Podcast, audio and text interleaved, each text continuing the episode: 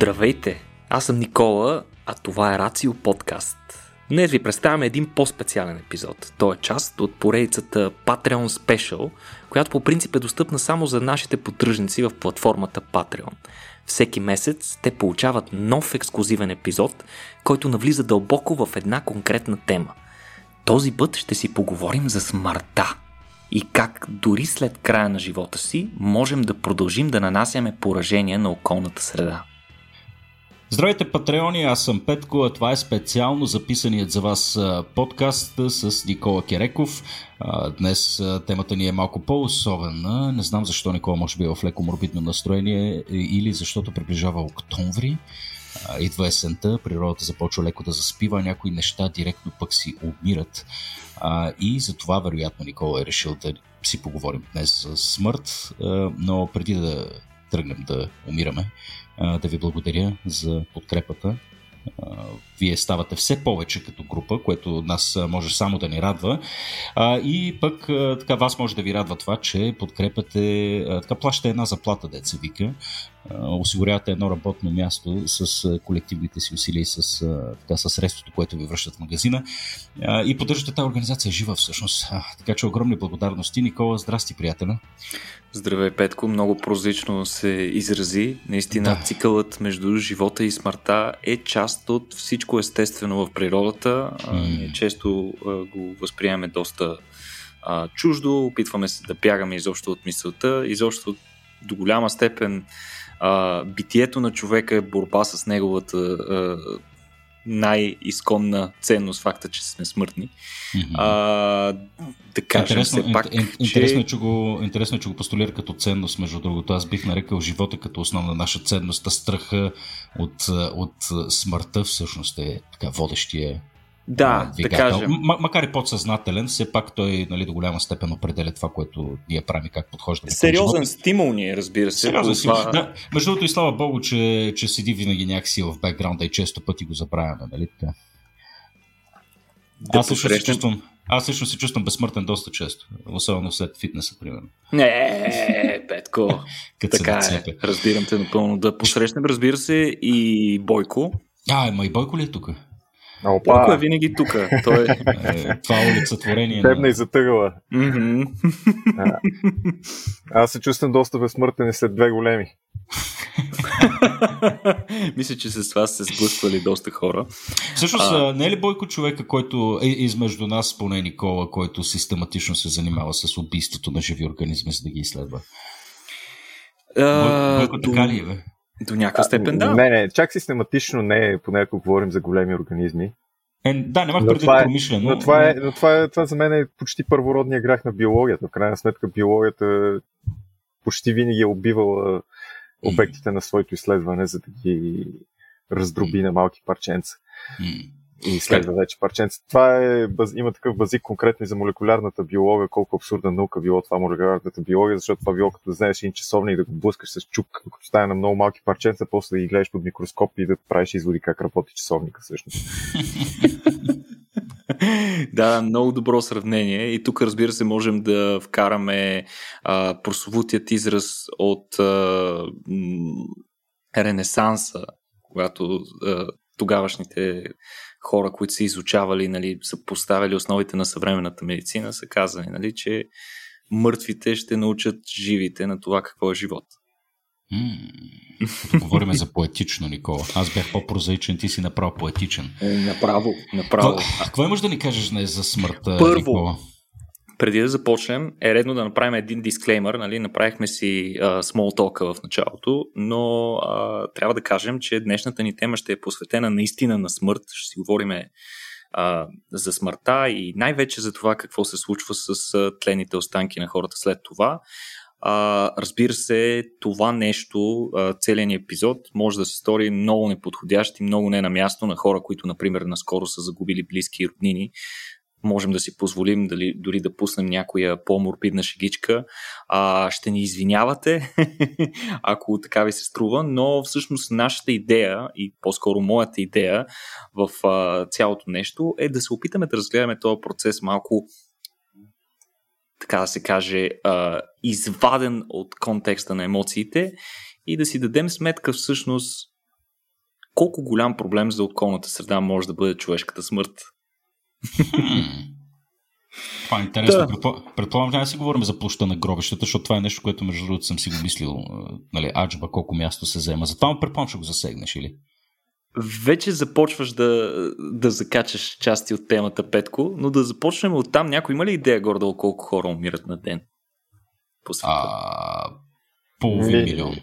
Малко по-малко, но порядъка на 100-200 хиляди. Нещо такова бих заложил. Точно така Бойко спечели а, за по-близко. А, статистиката сочи, че около 150 хиляди човека на ден умират по света, а, според съвременните изчисления. А, но а, това, разбира се, ако започнем да го обръщаме в а, килограми, нали, ако се опитаме да видим колко килограма тленни останки на хора се генерират, нали, може да си представите тези 150 хиляди, като го умножиш така а, средно по около 60 кг, а, може да си дадете сметка нали, за какво огромно количество hmm. хора става дума. И тук излиза веднага логичния въпрос. Какво правим, уважаеми, с мъртвите? Hmm. Как да третираме човешките останки?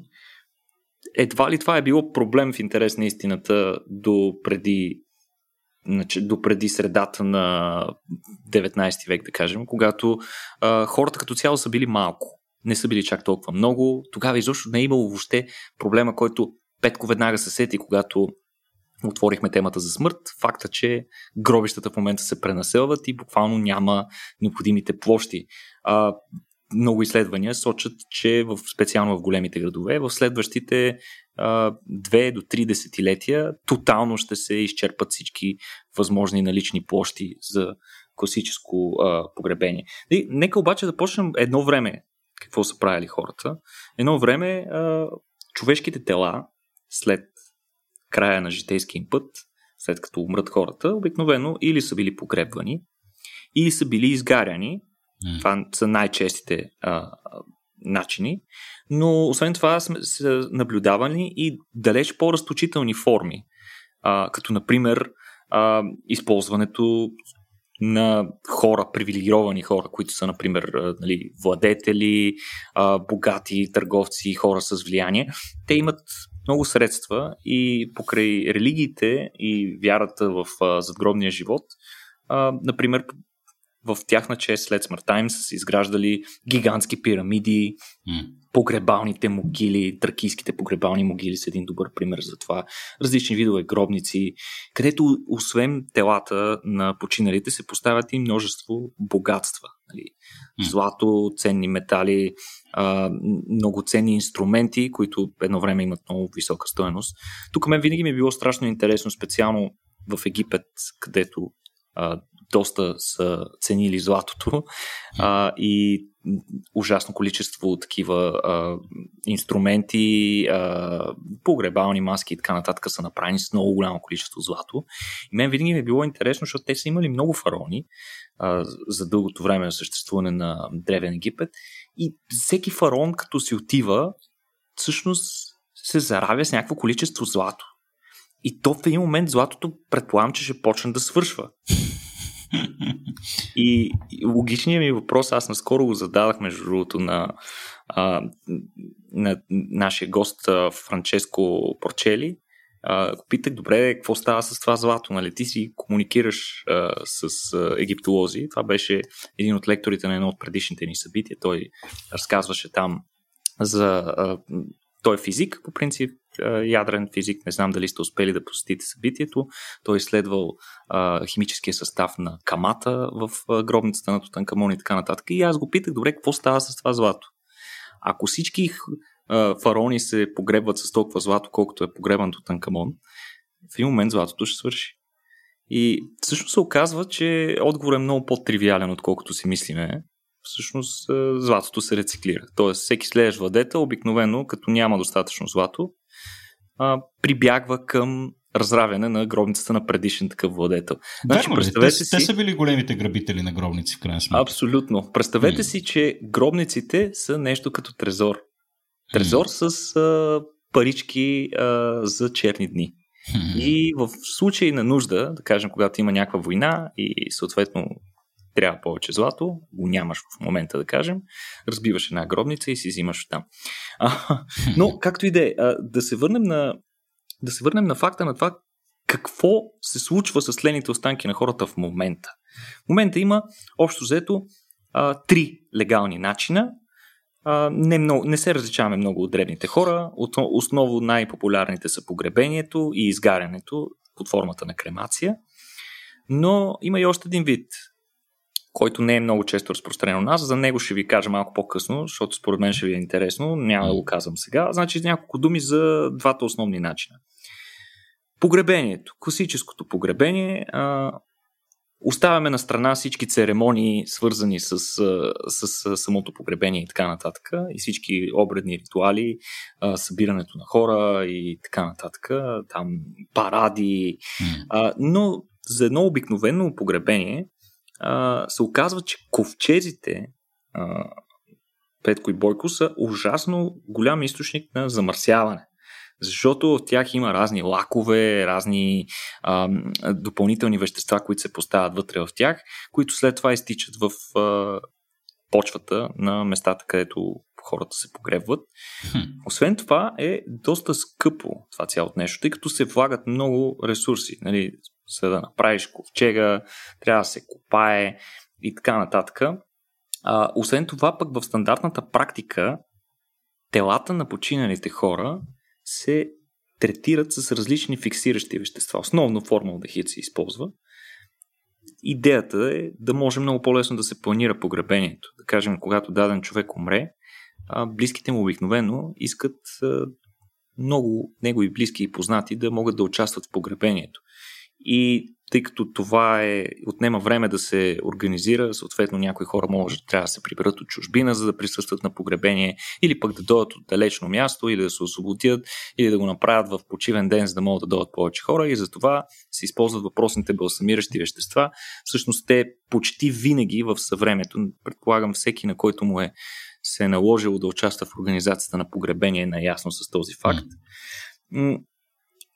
Разбира се, тези вещества са доста вредни и нарушават способността на човешките тела, както телата на всички живи организми, които умрат, да се разградят и да оставят веществата, които са задържали в себе си, да ги дадат да вземат участие отново в кръговрата на веществата, както е ред.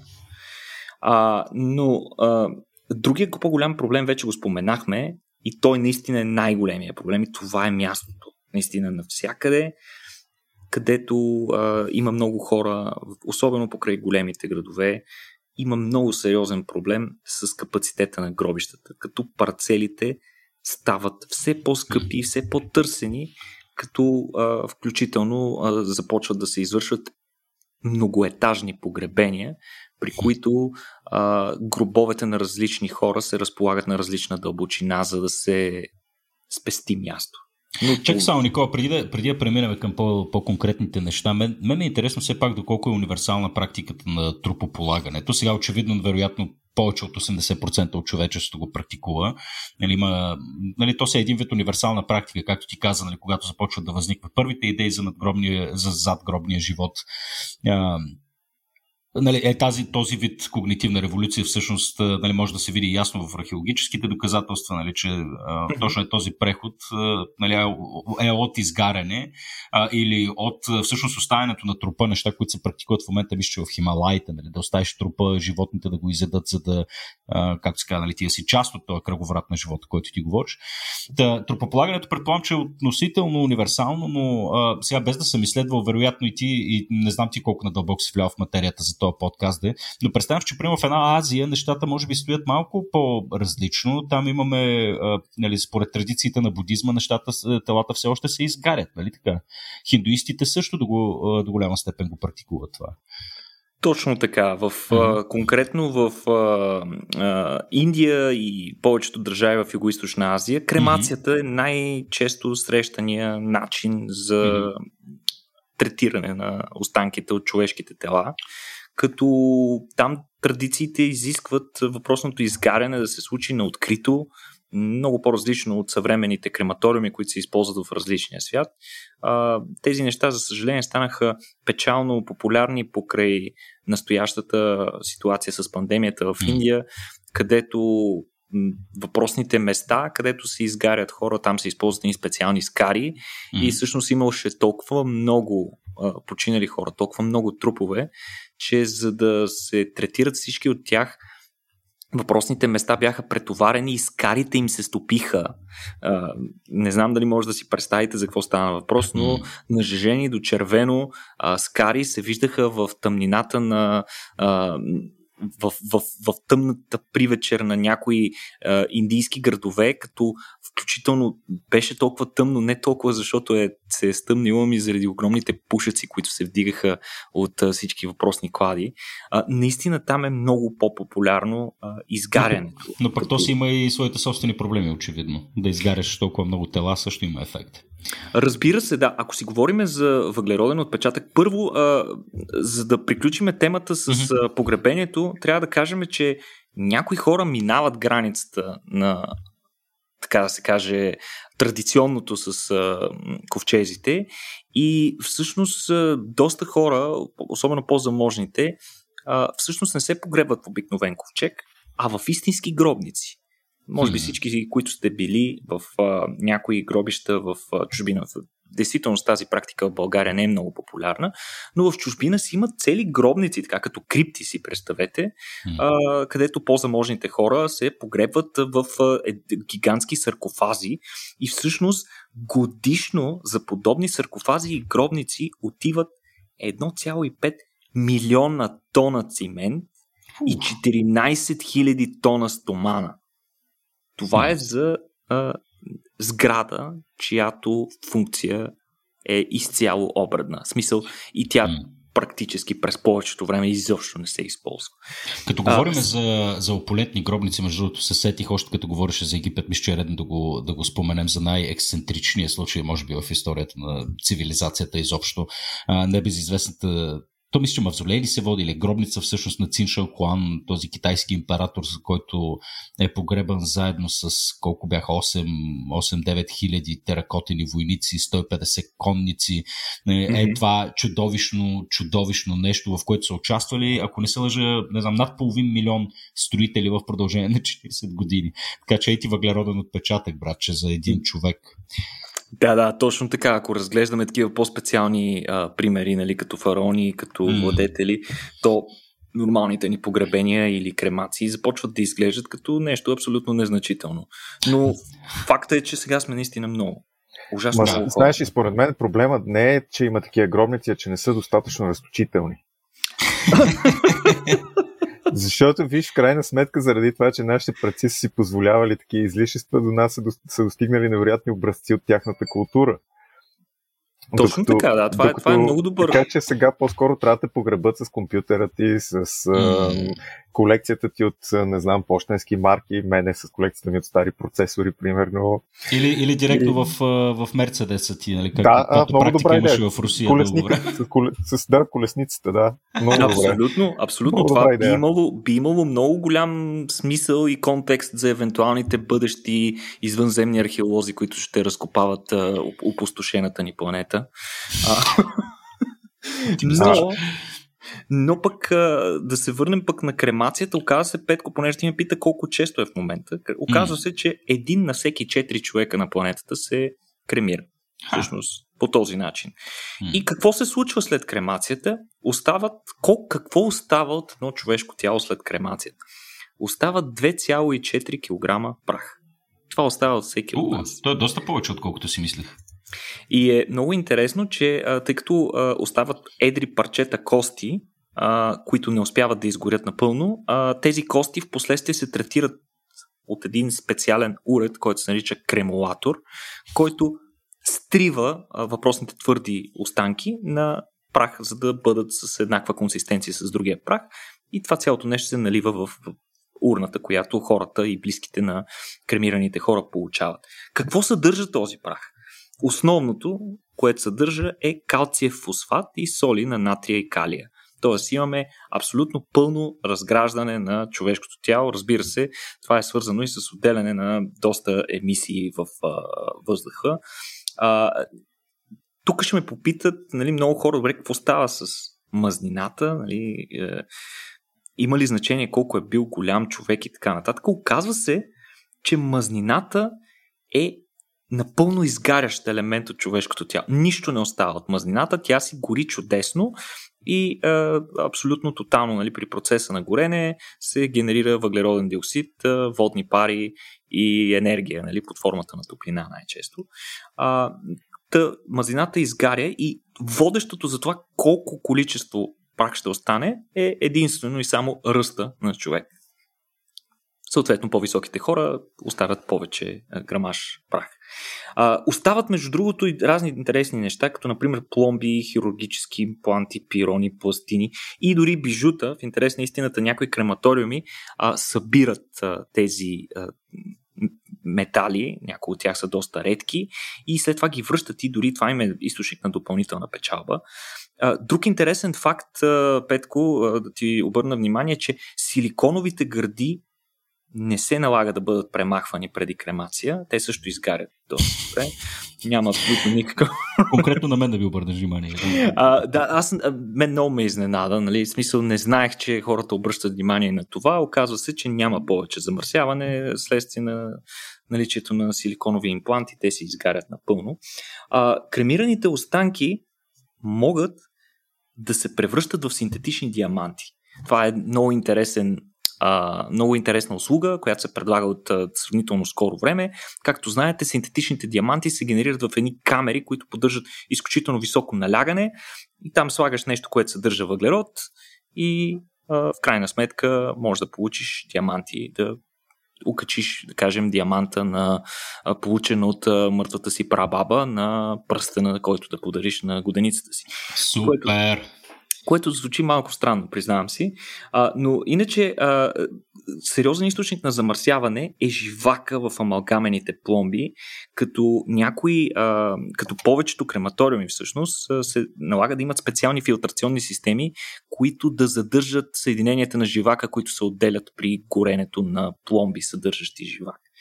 А, сега, всяка кремация изисква, забележи, Петко, 110 литра гориво толкова oh. излиза да изгориш един човек.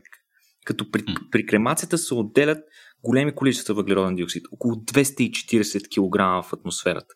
И ако сметнем, например, че в а, САЩ умират около 1 милион човека на ден, а, на година, извинявам се, а, общо взето е това около 240 милиона а, кило, милиона тона а, въглероден диоксид се отделя само за да а, третираме, за да се отървем от мъртвите човешки тела.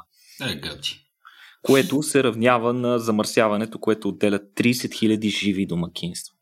Което е наистина доста, доста притеснително. Очевидно е, че методите, които, съвременните методи, които използваме за да третираме труповете си, никак не са екологично съобразни и особено в дълготраен аспект колкото повече ставаме, те ще имат много по-сериозен импакт. Е, според мен не е толкова голям проблем, в смисъл, че хората все пак продължават да са доста по-вредни живи. Съгласен съм, съгласен съм, абсолютно съм съгласен. Нали, един от, един от най-добрите, една от най-добрите мерки за това да намериш въглеродния си отпечатък, според много изследвания, е просто да никога да не си се раждал или да, да умреш сравнително. Или да убиеш много други хора. Ахаха.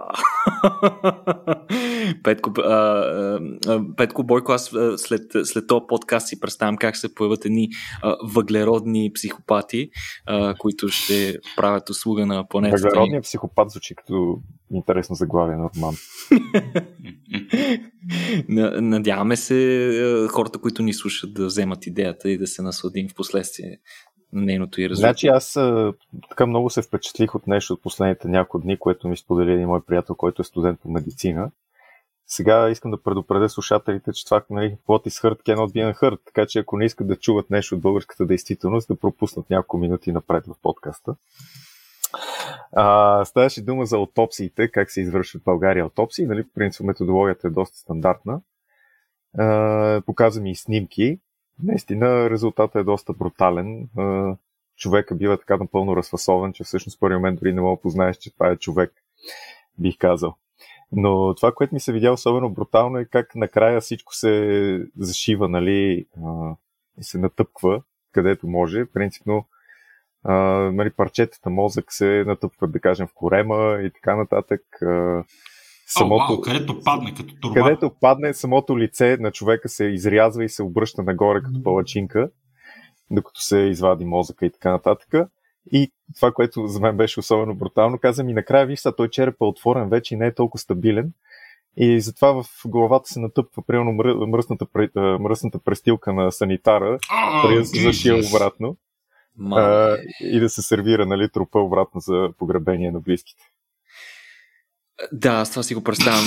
Предполагам, че, да, предполагам, че за това а, хората, които им се е наложила аутопсия, нали, телата на близките, на които се е наложила аутопсия, винаги ковчезите са затворени. А, Или не е пък е директно. Това въобще не е така. Не е ли така? Не, не, не. Не, това е брутално. Бойко, да, виж как ти казах, то лицето се обръща нагоре като палачинка, което на снимките, които той ми прати, беше доста видно, но после като го върнат обратно и го позашият, е, се понамества, нали, окей. Okay. Ох, но в крайна сметка, нали, за много хора това ще звучи ужасно травмиращо, но всъщност, когато, да кажем, човек вече е мъртъв, това, което от него остава, нали, тялото му, е просто тяло. Това е... Абсолютно. Аз също мисля, че в крайна сметка това, което е човека е един процес. Така че когато човек е мъртъв, той вече този процес не е част от нашия свят, човека не е от нашия свят. Наистина тледните му останки са тук, които ние ги свързваме с него, но това вече не е той. Абсолютно. И, и, тук, и тук, Бойко, искам да ти обърна внимание на третата най-характерна и в момента разрешена форма за отърваване от а, трупове. А, това е така наречената биокремация. Сега не знам дали сте чували какво представлява биокремацията, но това се води доста по-екологичната форма на класическата кремация, като за целта а, Бойко специално внимание ти обръщам, използва се а, разтворя, разтвор на сода каустик.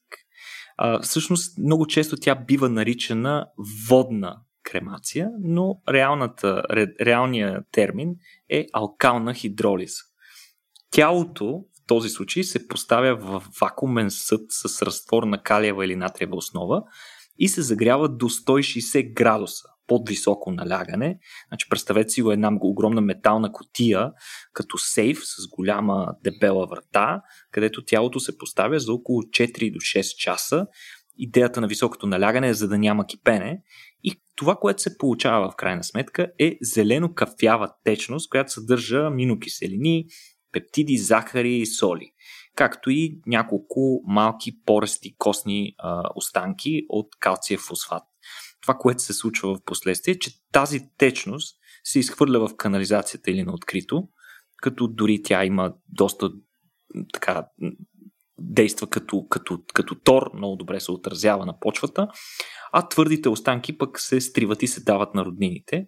Използва се в този случай около една четвърт от енергията за обикновена кремация и значително по-ефтино. Единственото, което се използва по-голямо количество е, че се ползва 300 литра вода. Въведено е въпросното нещо, много често се прилага за домашни животни и при така наречения процес на кулинг, мисля, че така се наричаше, това е когато в случай на епидемия в някоя животинска ферма, много голямо количество от животните трябва да бъдат убити, да кажем, когато има африканска чума на свинете, птичи грип или нещо е такова. Знаете, че идват експерти от РЗИ и всички животни във фермата се омъртвяват. Наведнъж се натрупват ужасно много трупове. Един от начините те да бъдат заравени в гигантски ровове, като масов гроб, но другият начините е отново с въпросната алкална хидролиза. Интересното е, че този метод се прилага само и основно в, в САЩ и Канада, и то не във всички щати, в интерес на истината.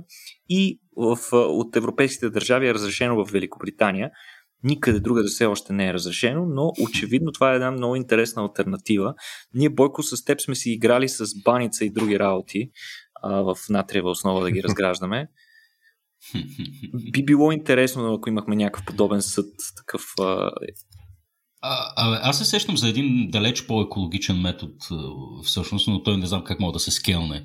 А, да използваш тялото като един вид компост. Нали, слагаш го това нещо в една турба, нали, слагаш човешкото тяло или там останките на животното или каквото е там и го използваш това нещо, за да, си, за да се храни едно дръвче от него. И реално тялото ти пораства дърво. И имаше някакъв стартъп в Штатите, който в момента се занимава с подобна форма на погребение, което ми се струва доста яко всъщност. Нали, гробищата могат да се превърнат в огромни гори.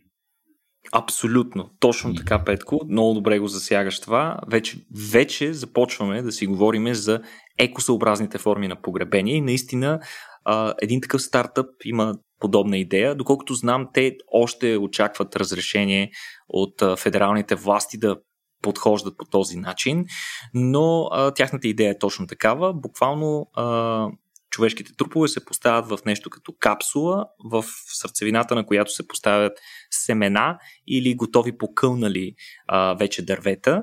И идеята е, че а, в процеса на бавното разлагане на тялото, докато е в земята, а, то ще даде органични а, съединения, които са необходими за растежа на дървото и в крайна сметка на мястото, на което въпросната капсула бъде, нека го наречем, посадена, ще изникне дърво, което ще порасне и ще стане голямо. И, и тук е, е, автоматично се виждат няколко е, очевидни позитиви в цялото нещо. Е, това е една страхотна стратегия за създаване на една много по-полезна култура около смъртта вместо надгробна плоча и едно безкрайно поле а, с а, така изпълнено с печал, нали, всички гледат някакви а, множество а, надгробни плочи, зачитат се, опитват се да сметнат на колко години е бил човека, докато е починал и така нататък. Вместо това си представете един страхотен парк, пълен с много жизнени дървета, а, като освен това, хората, освен че могат очевидно хората да дойдат на гости, да го наречем на близките си, да си направят пикник на мястото,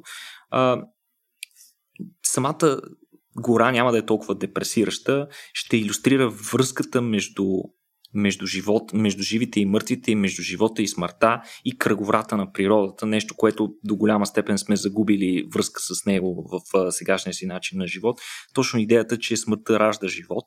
И друго нещо, което е много важно от екологична гледна точка, е, че хората ще започнат да асоциират дърветата с своите близки и ще са много по-склонни да пазят горите.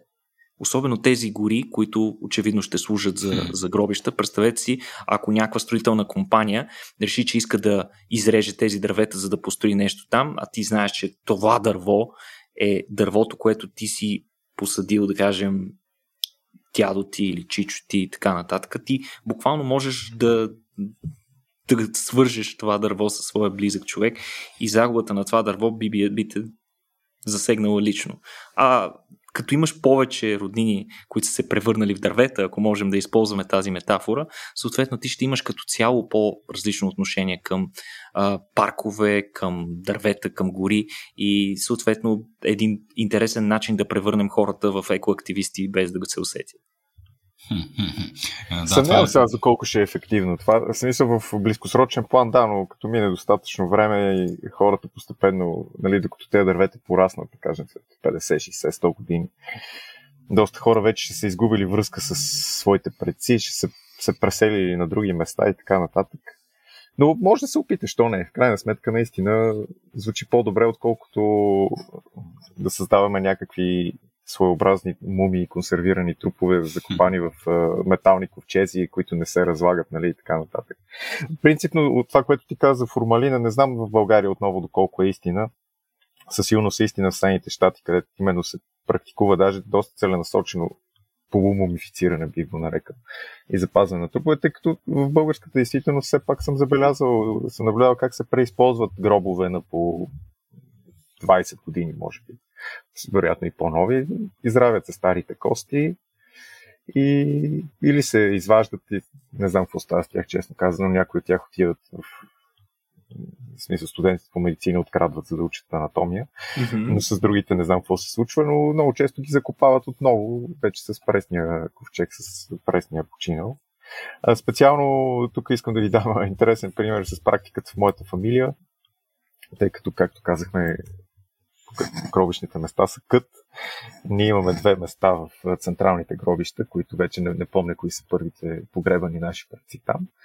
Но в последствие всички се кремираме и си поставяме урните в тези гробищни места, така че урничките са малки и има място за всички за сега. Тоест, знаеш вече къде ще си.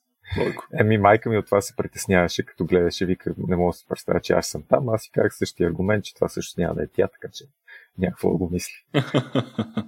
да, да, абсолютно разумно. Но наистина трябва да, да сме честни, че сегашните начини, а, които се използват в много от случаите, до голяма степен представляват пълна и безмислена загуба на органични вещества и енергия. Така че със сигурност има и доста по-екосъобразни начини. Бойко ти по-рано спомена, или мисля, че един от двама ви спомена за практиката на това в някои, на някои места по света тлените останки на хората се остават на открито, където животните да могат да ги разкъсат и да си, и да си отнесат съответно останките и така нататък. Нали, веднага се сещам за тази история, която Бойко Майти ми я беше изпратил с италианската туристка, която беше паднала от висок връх и докато я намерят къде е паднала и лешояите я бяха изяли. Да, да, доста добре. А, между другото, с справяне с труповете и мъртвите, мога да обърна внимание и някои практики от, ако не се лъжа, Тихоокеански острови, където мъртвите се изяждат. Или поне части от тях. От, е, да, бе. Да, да, и това е, но, но има своя смисъл до голяма степен, защо това не, не, не е добра идея. А, защото там всъщност една от, ако не, може и да е първата описана природна болест от нещо подобно на луда крава, mm-hmm. се казва. Идеята, че когато някой от починалите е развил такава природна болест в мозъка си, когато мозъка му бива изяден от неговите близки, съответно те също се разболяват и последствие, когато те биват изядени и другите се разболяват. И затова е имало няколко племена, които са били на практика опустошени от тази болест. Мисля, в даден етап едва ли не половината от, са били болни от невродегенеративна болест от е, хората. Така че има своя смисъл, защо не трябва да ядеш мъртви хора. Рисковано е просто. От друга страна, от друга страна е, не знам, е доста екологично. Хм. В някои селища, между другото, край полярния кръг се практикува това нещо, като там причината за това е чисто практична, тъй като температурата ежегодно е толкова ниска, че земята е чудовищно твърда и съответно класическите погребения са ужасно трудни и времеемки. Например, за да се прокопае един гроб, на мястото на гроба се налага да се накладе много голям огън, който да гори поне 24 часа, за да може после багера да изкопае а, на мястото гроб. А, затова много често нали, има си определени места, където хората буквално ги закачат по дървета, а, труповете и животните идват и си взимат своето и съответно телата се разграждат до, по най-близкия до естествения начин, по който, да кажем, и другите тела на животните намират своят край и се връщат отново в земята. А, интересно, интересни, интересна тема е наистина какъв би бил най-екосъобразният начин. Това с, с дърветата, което го споменахме, е, е нали, нещо, което звучи доста логично, но ако трябва да си говорим за какво е разрешено в момента, един от методите, който набира популярност, мисля, че вече е разрешен в няколко щата в Америка, е така нареченото компостиране на трупове. А, това е близко до идеята с дърветата, само че а, там това, което се прави, а, то се нарича Natural Organic Reduction, така е официалният термин на въпросния тип погребение, тялото се поставя в а, някакъв съд, в, представете си го като гигантски варел или нещо такова, а, в което заедно с дървен чипс и слама тялото се оставя за няколко седмици, като се създават идеалните условия за намножаване на микроорганизми. Говорим за аериране, температура, разни добавки се слагат, за да се чувстват добре микроорганизми и буквално за няколко седмици тялото е напълно разградено, като то се превръща в почва. И от един човек се получава около 3 четвърти кубически метра почва, което не е чудовищно много. Горе-долу си го представете като два багажника а, почва, която се дава на роднините и те могат един вид тази почва да си я хвърлят в градината, а, което до някаква степен отново може да а, създаде позитивна асоциация, нали? В смисъл, близките ми са тук до мен в моята градина и растенията, които аз отглеждам, всъщност виреят на органични вещества, идващи от моите роднини. Нали? Отново под някаква форма а, загатваме и вкарваме в културата на човек идеята за кръговрата на веществата, нали, в някаква степен. Нещо, от което сме избягали някакси през годините. А, иначе тази форма, а, според а, компаниите, които се занимават и които искат да занимават бъдеще с това, отнема една осма от енергията за стандартно погребение. За първ път е легализирана 2020, миналата година. Така че а, можем да започнем да виждаме все повече хора, които а, биват компостирани. Колкото и варварско да звучи компостиране на хора, може да се извърши. Мен, мен ми беше много любопитно, не можах да намеря данни дали ги нарязват. Е много интересно. В смисъл, или ги слагат цели. О, oh, Jesus. Записваме в 11 в момента. Това ми е буквално с второто кафе, дали нарязват труповете си. Малко ще обядваме.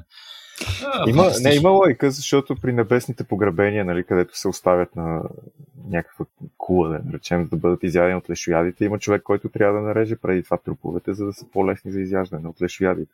Така че със сигурност нарязаните трупове ще се компостират по-лесно по-бързо. Какво му е да улесняваш на лешояда, бе? За Бога. Не, разглезили са ги. Разглезили са ги. Да, явно. Вика, това няма да го ям. Да. Абе, не знам, всичките решения, които се предлагат, на мен наистина ми се струват малко нереалистични или поне ще отнемат страшно много време, тъй като това, което се очертава като основен основна предпоставка всъщност да се случат тия неща е една фундаментална културна промяна, която трябва да настъпи нали, не само така, по различни локации, ми масово и навсякъде. Я, сега не знам, растат и се раждат сега хора, които нали, потенциално, те са нали, по-малото поколение, са по-малко религиозни, с а, така по-особено здравословно отношение към природата и околната среда, така че предполагам, че този процес ще почне да се разгръща, но докато така християнския, аре да не казвам християнския, но нали, цялата етика и философия, обграждаща монотеистичните религии, а, продължава да доминира. Нали, това не виждам кога скоро а, ще се случи. Нали, не, че, не, не, че се изказвам против монотеистичните религии, макар и мнението ми да е така всеобщо известно, че съм го изказвал неведнъж, но очевидно това е някаква така доста сериозна пречка тия неща да почнат да се случват, не е ли? Абсолютно съм съгласен, да. Това би изисквало наистина някакъв mm. скок културен, който ще отнеме сигурно с много време. Но аз макар, искам... че, макар, че, да, извиня, да, Никола, макар, макар, че тук се замислям, че всъщност не е ли до някъде интуитивна цялата тая наша реакция? В смисъл, като говорим за нарязване на тела, нали, да бъда оставен след като умра на някой хълм да ме изяде лешоят и т.т. Нали, неудобството ми с всичките тия идеи не, са, не е толкова плотна някаква християнска догма, която аз следвам. Някакси не знам, много, много интуитивна, органична, естествена. Странно е това. Не знам, може би, защото още обитаваме, не знам, обитаваме ли един такъв дуализъм или, или всъщност е точно обратното. Нали? Дали не считаме телата си наистина свещени за някаква част от нас самите. Някакси още не може да го направим е тая, е тая ментална крачка, за която говорихме в началото, че нали, тялото не е нищо повече от един съд, в крайна сметка. А, нали, човека е процес. Това вече не знам как ще се, как ще се промени. Със сигурност има този компонент, който ти казваш, че в крайна сметка продължаваме да асоциираме близките си с техните останки и самите нас с нашите тела. Но има и компонента на, на свикване и на заученост. Ние сме доста откъснати от смъртта в а, днешния свят. Не само смъртта на хората, но ако искаш дори и смъртта на животните. В смисъл по някакъв начин, mm. дори преди стотина години, като се яде месо, преди това едва ли не, всички са били свидетели как се mm. заколва даденото животно. Mm. А, уважаеми слушатели, слагаме на кратка пауза. Така, би, а, мисля, че, мисля, че Бойко успяхме дигитално да те възкресиме. Нещо стана с апликацията. Какво става? До къде беше да, да, стигнал получих, ти? получих предупреждение от тъмните въгове да внимавам по-уважително да се отнасям към смъртта. Еми, ти да говори една камара глупости да му се не види. Е, те са просто част от реалността, нали? Mm. Да се обърнете се към боговете, не mm, съм аз виновен. А, иска да кажа, че според мен днес сме доста откъснати от цялото умиране, не само на хората, но и на на животните дори. Смисъл, mm-hmm. когато сега просто ядем месо, отиваш в магазин, купуваш си месо, докато преди стотина години, когато се яде месо, се закова, нали, прасе или еди какво си, някакво пиле, много често всички са участвали или най-малкото са гледали и са помагали mm-hmm. в процеса.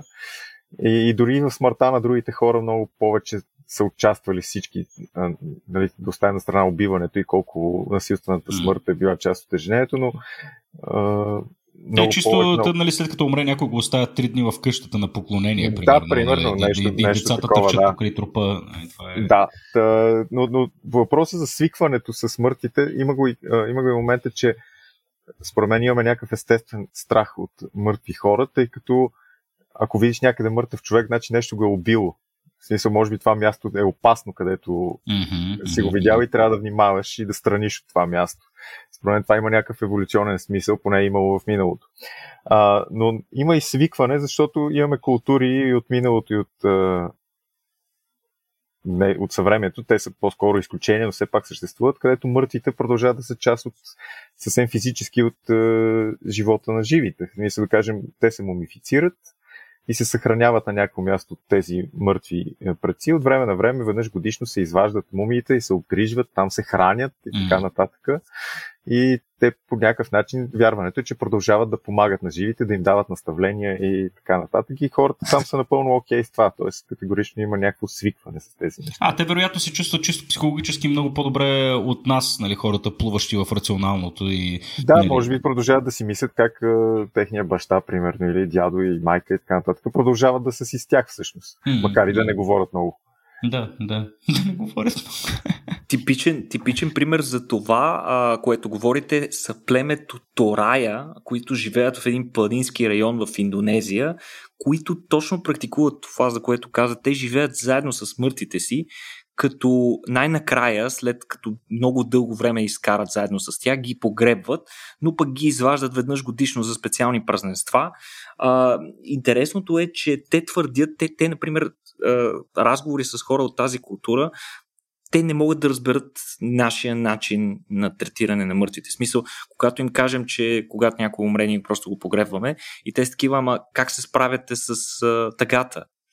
Как когато близкият ти човек е откъснат и отнет от теб толкова рязко и никога повече не ти е върнат, mm. всъщност тяхната идея е, че това забавяне, това тази възможност близките им все пак да са в близост до тях известно време, докато свикнат, че те, тях вече ги няма, а, им дава някаква по-сериозна психологическа а, утеха.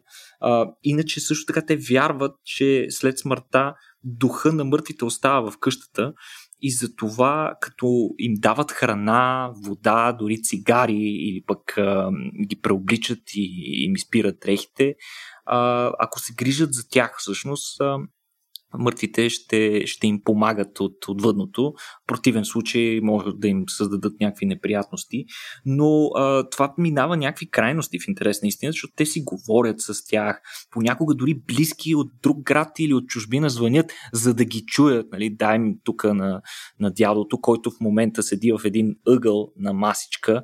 Всъщност това е а, труп в повечето случаи. А, иначе а, Проблем е, че за да го постигнат това, едно време те са използвали а, соковете на различни а, специални растения, с които се е фиксирало тялото под някаква форма, а, докато в а, съвремето се използва формалин, което, както казахме, а, доста зле за околната среда. Освен това, тъй като ги държат на затворено, а, има и сериозна смрад, която се носи от а, труповете на хората. А, но пък а, тези хора пък събират цял живот пари за погребението, което според тях трябва да е много пишно, да е една гигантска процесия с танцори, музиканти, трябва да е едно голямо, а, нека го кажем, като една голяма веселба, защото човека, нали, който вече а, нали, един вид а, мъките му в а, реалния свят са прекъснали и той вече живее, е отишъл на едно по-добро място. А, Иначе а, ритуал, има един много интересен ритуал, който те го практикуват веднъж годишно. Той се нарича манеме, което в буквалния смисъл на думата означава пречистване на труповете и тогава веднъж годишно ги вадят тези, които са погребани в крайна сметка. А, и, и ги разнасят из града, което мен доста, доста ме впечатлява. Би ми било много интересно да видя наистина как се практикува това. И като каза и Веселба, се седих, че не много отдавна китайското правителство забрани стриптиза по време на погребения, тъй като там е било практика. Смята се, че колкото повече хора дойдат на погребението, толкова по-добре ще е за памета на мъртвия. Е имало практика да се наемат стриптизорки, за да привличат случайни минувачи на погребението. Това си го представям като цяла индустрия, наистина.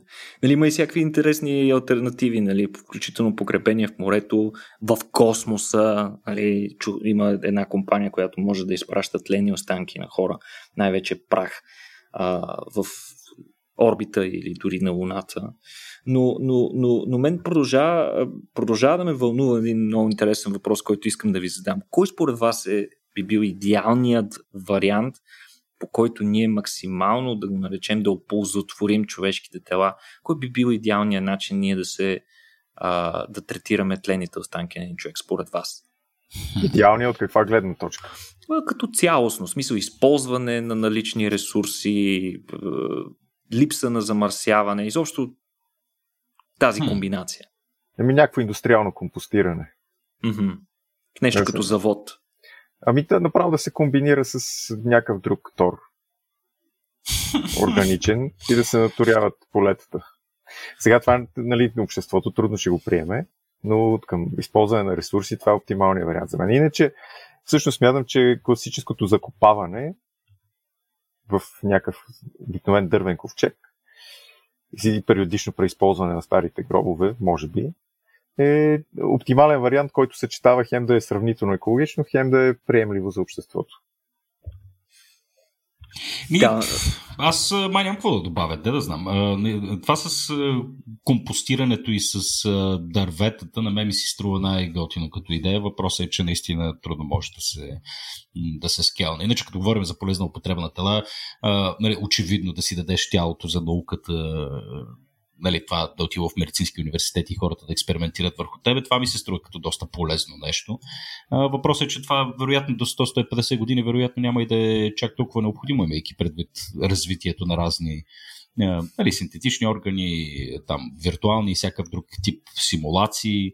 А, така че и това, и това вероятно няма да е такова, но, но към момента мисля, че си дадеш тялото за науката или да се компостираш, може би съдбата на ето при вариант. Да, напълно съм, напълно съм съгласен с вас и аз точно това, което Петко засегна, а, тъй като нали, веднага след като умре човек, в него продължават да има напълно а, оформени и функционални тъкани органи, които могат да бъдат използвани, нали, ако говорим нали, за трансплантация върху други хора, а, а, но и не само. Нали, някои от тях могат да се използват за тъкани матрици, например да се използват а, част от а, човешки кости и така нататък. Така че моята идея е, че всичко, което може да се използва в полза на живите, трябва да бъде взето от телата на умрелите, а това, което остане, наистина да бъде компостирано и да бъде върнато. Тези, тъй като не знам дали, дали а, се улавя тази аналогия, която направихме с фараоните в началото, които биват заравени с десетки, стотици килограми злато и полезни инструменти в земята. И това е до някаква степен, а, нека го наречеме, загубено, загубено съкровище, ценност, която не е налична за живите, а и очевидно не е много полезна за мъртвите. А, нещо подобно е и с човешките тела, които ако бъдат нали, а, балсамирани с формалин или някакви други вещества, а, ти всъщност задържаш огромно количество органични вещества, които би трябвало да са налични на, на планета. Лишаваш останалите живи организми от тези вещества, които вече не са налични за тях, което според мен е изключително неправилно. Нека не забравяме, че като биологичен вид човека а, ние, ние сме го дискутирали това на, на имахме, имахме едно клипче, шо, кратко клипче, към което ще приложим линк в описанието, че всъщност човечеството е, човешкият вид е третия а, по биомаса, втори или трети по биомаса от всички биологични видове на планетата. Тоест, а, да прахосваме такова огромно количество биомаса, а, като лишаваме нали, околната среда от тези полезни вещества е много, много странно и откъснато от реалността на живота. Между другото, ако позволите, понеже тук това, което Бойко каза, ми направи впечатление, че нали, колкото повече хора има на дадено погребение, толкова повече нали, по-добър ще му отвъдния живот на човека. И тук разцъках да видя кои са били най-големите погребения в, в историята. Нали, е, като, нали, е, тук табличката в Википедия е разделена на две погребалната процеси и съответно телевизионни зрители, ако говорим за време, в което е имало телевизия. И забележете, е, в смисъл най-голямото погребение, което е така, известно като процесия. А, тук си делят местата Ева Перон, а, която е така, жената на Хуан Перон в Аржентина, а, така възпята от а, Мадона в едноименния филм. И а, Айтон Сена, от Бразилия. Това е, мисля, че беше състезател по Формула 1. Близо 3 милиона да. души на погребението на Ева Перон и също така на Етор Сена пак толкова. 3 милиона! 3 милиона души процесия.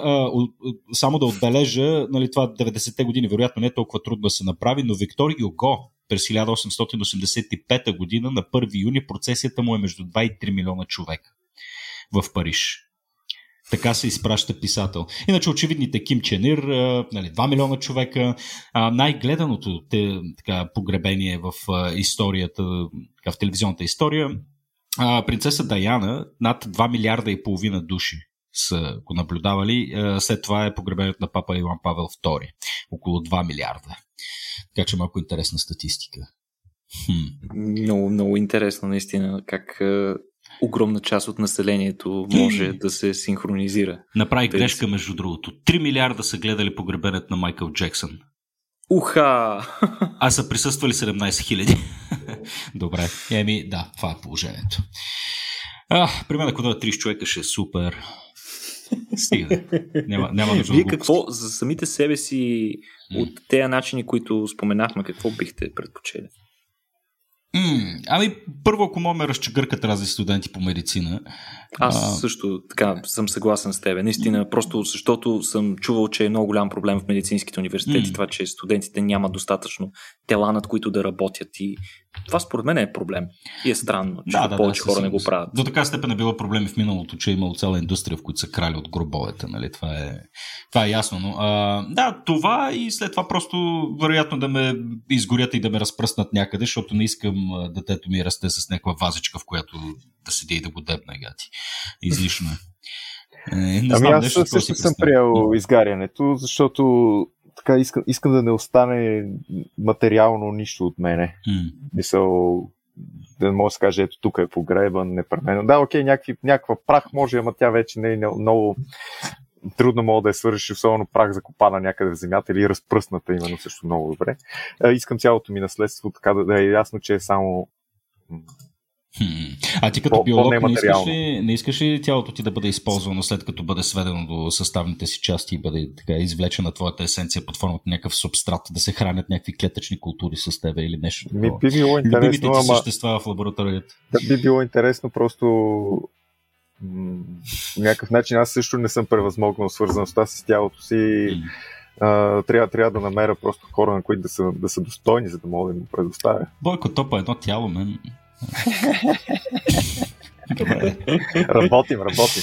А, фантастично. Ами, хубаво, момчета. Добре, Никола, имаме ли още какво друго да добавим? Макар, че със сигурност има, има, има пък една друга огромна тема за това какво се случва пък а, с телата, обаче не като говорим за погребения, а именно в тия медицински а, нали, цялата тая, то не е индустрия, дали да го наречем, но точно употребата на телата за, за научни цели.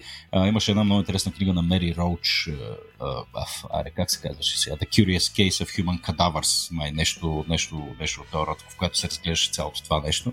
За сигурност темата, темата е доста мащабна, но а, имаш ли нещо друго на изпроводях за казване или вече да се изпращаме, как мислиш?